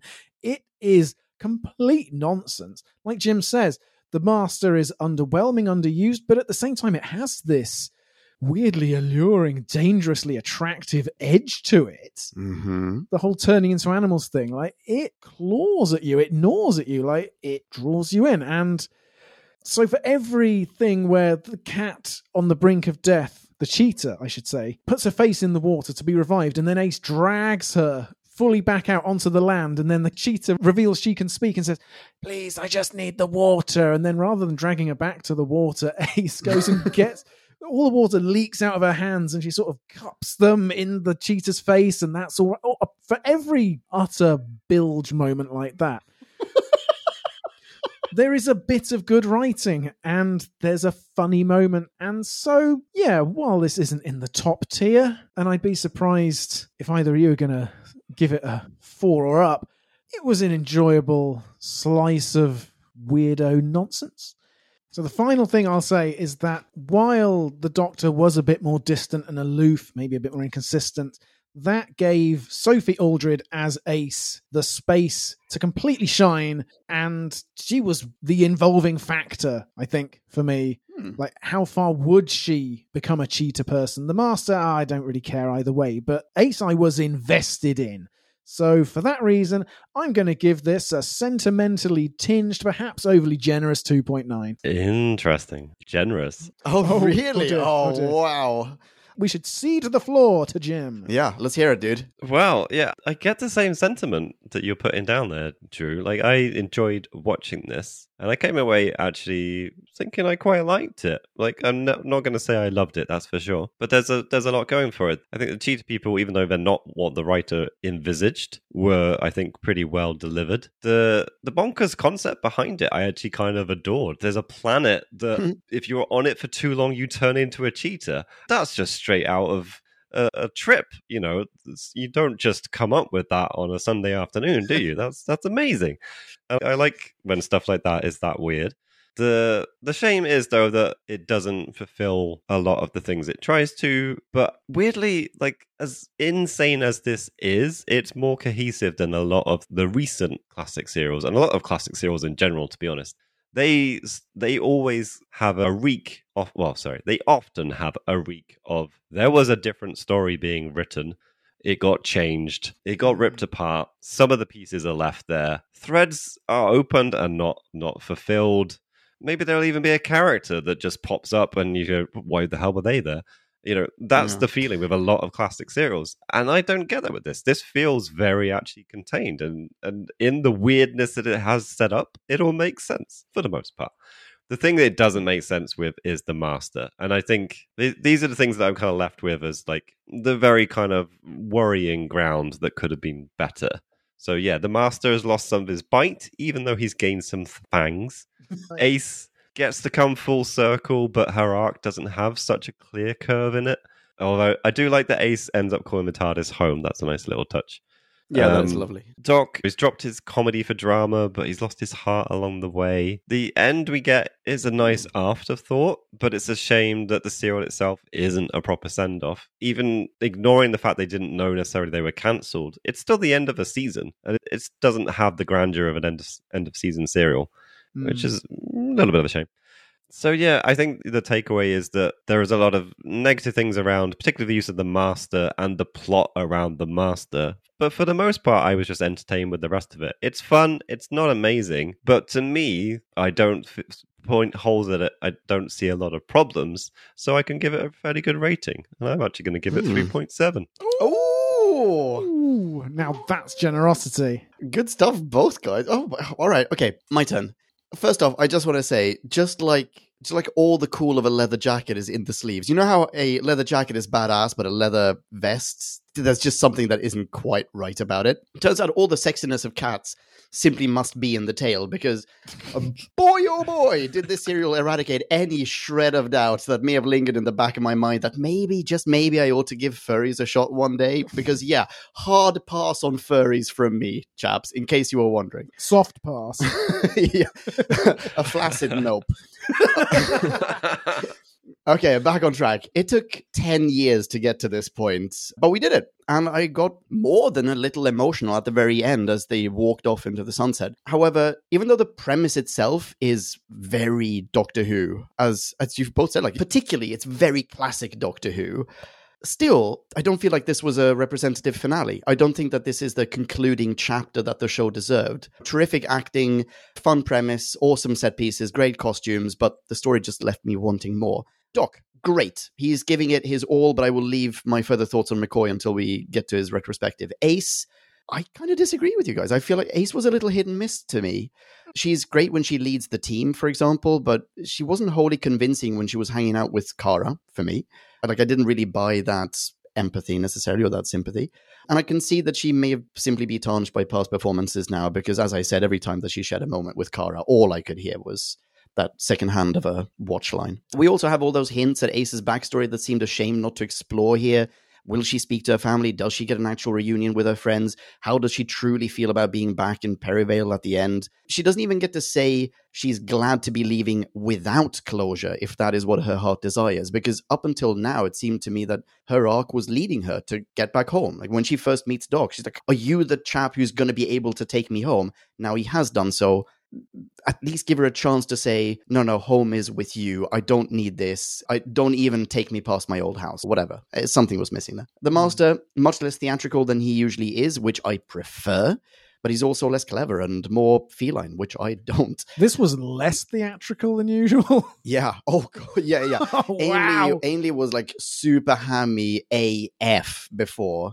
I read in the trivia that this is actually this was his choice. That he wanted to be less theatrical. That he was trying to emulate Delgado here, Right. and this is the kind of classic master that I prefer, rather than the over the top, gigantic collar, absolutely madcap. Everything is for the back seats. So yeah. Anyway, he's not clever enough though, and that's kind of missing. And as Cakes, I think you said this. This is his last time as the master. The bar one computer game that he voiced.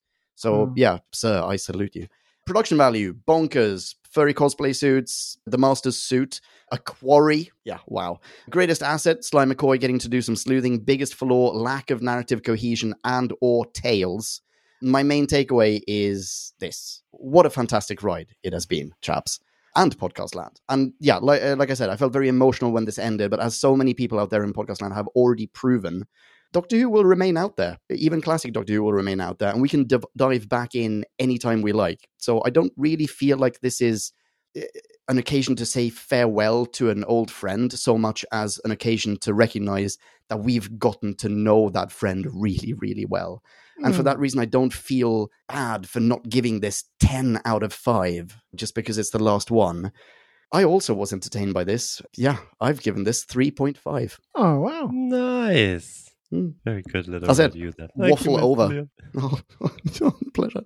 I feel a bit emotional. Right, well, those are those are our opinions, but pretty sure there are other people in the world with opinions. Am I right? There's a whole There's land full of of, people with opinions. Yeah. Land population nine. Right. Well, let's hear what they have to say. Listener minis. Now let's hear from Podcast Land. Max 250. Or it would get out of hand. Kablabatron Podcast Land, and welcome to the listener mini section of this podcast episode. Holy smokeroonies and cheesecakes! We have a crap ton of minis for your your earballs delight. More like a solid gold ton. you're right. You're right. I should not have said crap ton. Cost of living crisis. However.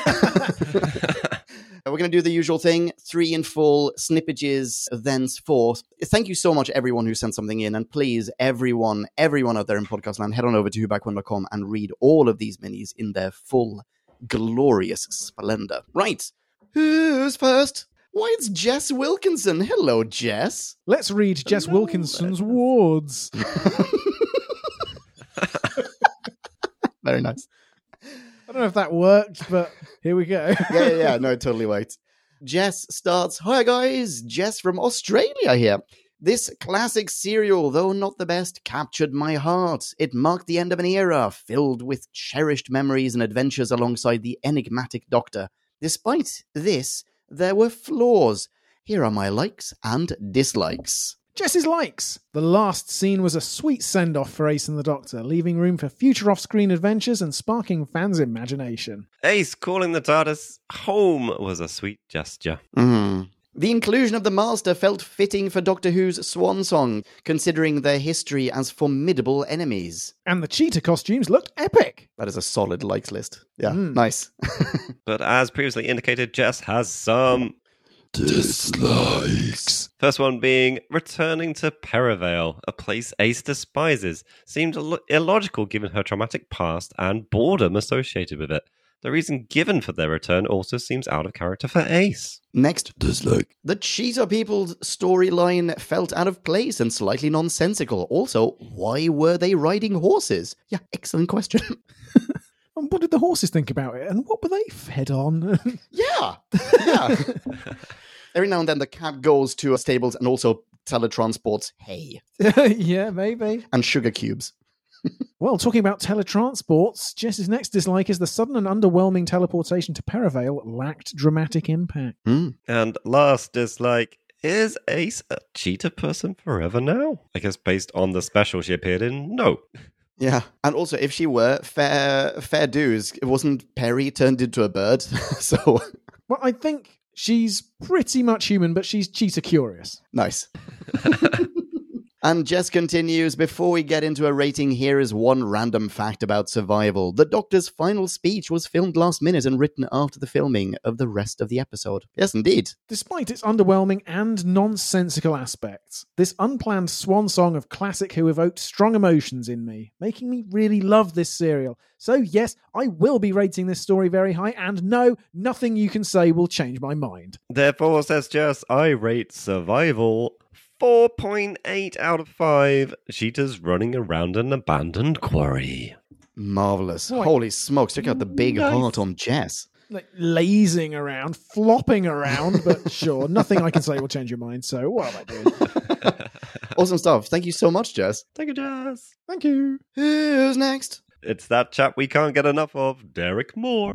More, please. Yeah. Please, sir, can I have Derek Moore? Derek Moore starts, My dearest Whovians, alas, it is a bittersweet day as I write this review. Goodbye, Seventh Doctor, goodbye, Ace.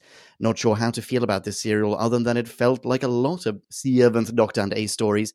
Great actors, great moments, but a mostly silly script. Derek continues, Subtle Master is always the best, and it's a shame Anthony only gives his best master performance in the last classic Doctor Who story. The ace yellow eyes and creepy smile cliffhanger in episode 2 was outstanding! Agreed. But hmm. alas, not really sure what the whole meaning of the story was, particularly the last 15 minutes. Indeed. Derek continues, I am glad Ace never had a goodbye scene with a doctor, particularly in that she didn't fall in love with a man she just met and decided to leave. Speaking of, the same sex relationship innuendos between Ace and the cat person were great, and I like the statement, albeit very subtle, of inclusivity. Hell, why limit a relationship to the same species? Yeah, indeed. Not supporting bestiality, but whatever. It's, no, I know. Yeah, no, it's not the same different. It's sci-fi. Yeah. sure. I just thought I'd provide a counterpoint before we all started fucking the nearest animal. Leon, does Derek continue? Derek does indeed continue with a rating, namely, he says, I give this 3.5, excellent rating, out of 5 interspecies special relationships. And Derek has a little bit more. On another note, if you were looking to continue on with another great British classic sci fi series, know that I will be waiting eagerly. And if it doesn't, know how much I have appreciated all of you in this temporal trek across the known and unknown universe. Oh. More, more, more! Derek, we like it. Derek, we like it. Oh, now he gets that jingle? Now? Yeah, now. That's a great jingle. We should have had that ages ago. Fair Very good. D- Derek, TBD, TBD, and thank you. Thank you, Derek. Thank you so, so much, Derek. Who's Bye, next? next? Shit, they're not last. Why, it's Kristaps Paddock. Oh, he'll know about the horses. Hello, Kristaps. Yeah. Hello, Chris Labs. Chris Labs says, had it occupied any other position in the classic Who series, it would have been fairly forgettable. But as it's the very so last serial weep ever, it gets a lot of attention. Who tackles contemporary issues of racism? There's urban decay. We have yet more social workers. And in all, we have a very real, very modern end to the classic era. yeah, there are furries, he continues, but that's just part of the fabric of contemporary Britain, is it not? The master pops in, maybe he didn't need to, but it's still a very mastery plot. Eh. We have a we have more of Ace's backstory, though she's no longer a pawn in the Doctor's chess game. The show feels like it's successfully reinvented itself and found steady footing. Cancelling at this point seems a horrendous mistake. 3.8 pots of tea getting cold out of 5. Yeah, fantastic. Hmm. Fantastic mini, great rating, solid stuff. Nothing about the horses. I guess they've already bolted.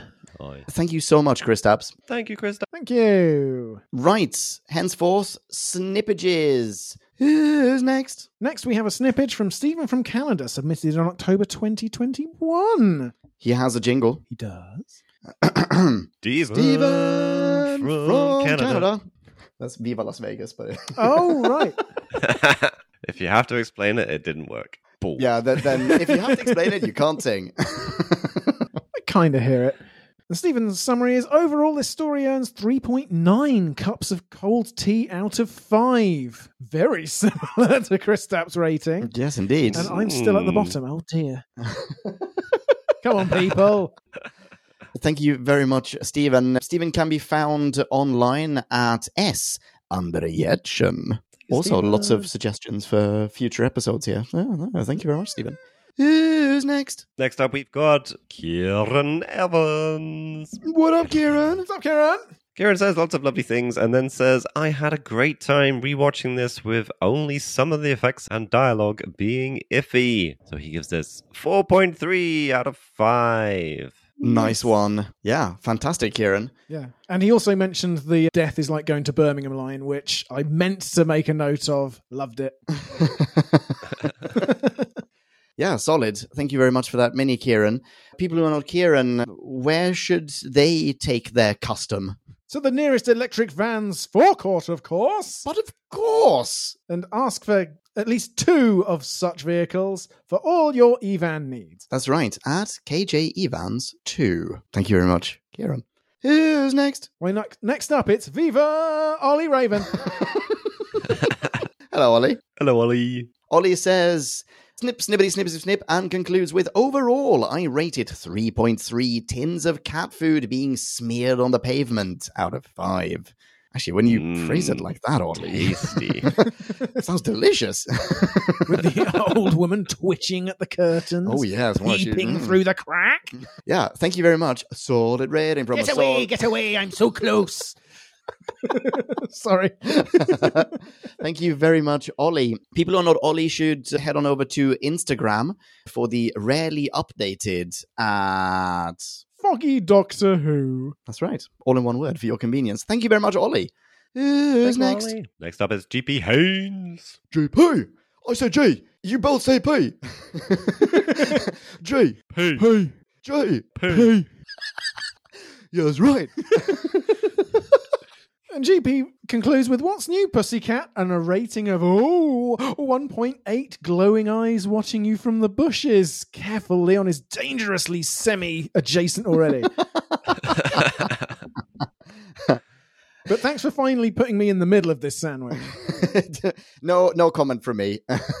I can neither confirm nor deny. Thank you so much, GP. Also, more suggestions for future content here. Hmm. Uh, very heartwarming. People who are not GP, Cake Boss, can they find GP online somewhere? They can obviously find him by finding G spots. That's right, on Insta and the tubes. Thanks, GP. Thanks, GP. Who's next? Why, next up it's Michael. Ridgeway. Ridgeway. Ridgeway. Ridgeway. Hello, Michael. Love you, Michael. Double the Michael. I'm so glad I came to join you guys. Heard that Sorry. before. Yeah, yeah. Hello. Hello, Michael. Michael says lots of lovely likes and beefs and observations, all that kind of shenanigans, and then gives us a rating of, unsurprisingly, 5 out of 5 1980s BBC executives banished to the planet of cheat people as punishment for cancelling this show. And that's the toned down version. yes, indeed. Thank you very much, Michael. Ooh. People who are not Michael should obviously also say hi to Michael online. He can be found at Bad Underscore. Movie Underscore. Love. No more underscores. Thank you very much, Michael. And uh, may I add, so big. Who Thank needs you, a Michael. tail with Michael around? Who's next? Who's last? It's none other than the Zoonmeister himself, Peter Zoonich. It's Peter. Hello, Peter. Peter says Shazam Kablamo dot dot dot and snips, and he concludes with There's a lot to like here, but I just don't because I don't get it. 1.8 awesome puppet cats that turn into sad 80s exercise clothing wearing furry convention cos- cosplayers with magical horses appearing under their asses. When you put it like What? that. Yeah. Hey, your rating isn't the lowest one. Yeah. No. Peter, fantastic. Thank you very much. Good stuff. In fact, thank you everyone who sent something in. Again, Podcastland, head on over to whobackwhen.com and read all of these truncated ones in their full splendor. And thank you, everyone who has ever sent something in Yeah. for a classic. I'm going to have to do this for. I was slightly tempted, but I didn't think of it until it was way too late. But I'm going to have to do this for the proper retrospective to see how many minis we've actually had. I mean, oh my goodness. Yeah. It's probably quite a few. Thousands. yeah. Well, I don't know about. Oh, maybe actually. This is a 106 159th classic review it itself. Yeah, you're right. It, it must be. It- it- you know what? I don't know if I've shown you this. I've shown this to uh, Cakes. Boss. One person has, in fact, I'm assuming I'm allowed to say this. One person has put together a sheet that tracks every single rating. Huh. And that is Peter Zunich. What a chap. Yeah, What a chap! we'll probably make that public of at some point. Yeah. right. Holy smokes. That concludes not only our survival review, but our classic Doctor Who review. Holy smokes. Holy smokes! Wow. It's just hitting you, right? Uh, You thought yeah. you were. That just happened. Yeah. If, if you pause it just right, you can see the moment where my heart breaks. Wow. Holy moly. 10 years. Yeah, that was that was quite something. Anyway, to be continued. We'll have a retrospective. This is not the very last of Doctor Who, however. Quite. Yes, indeed. What is coming up next? In the new Who channel, we'll be leaping into 2022'sville with Eve of the Daleks. That's practically current. Oh my goodness. yes, indeed. we'll do a bonus episode of What Cakes?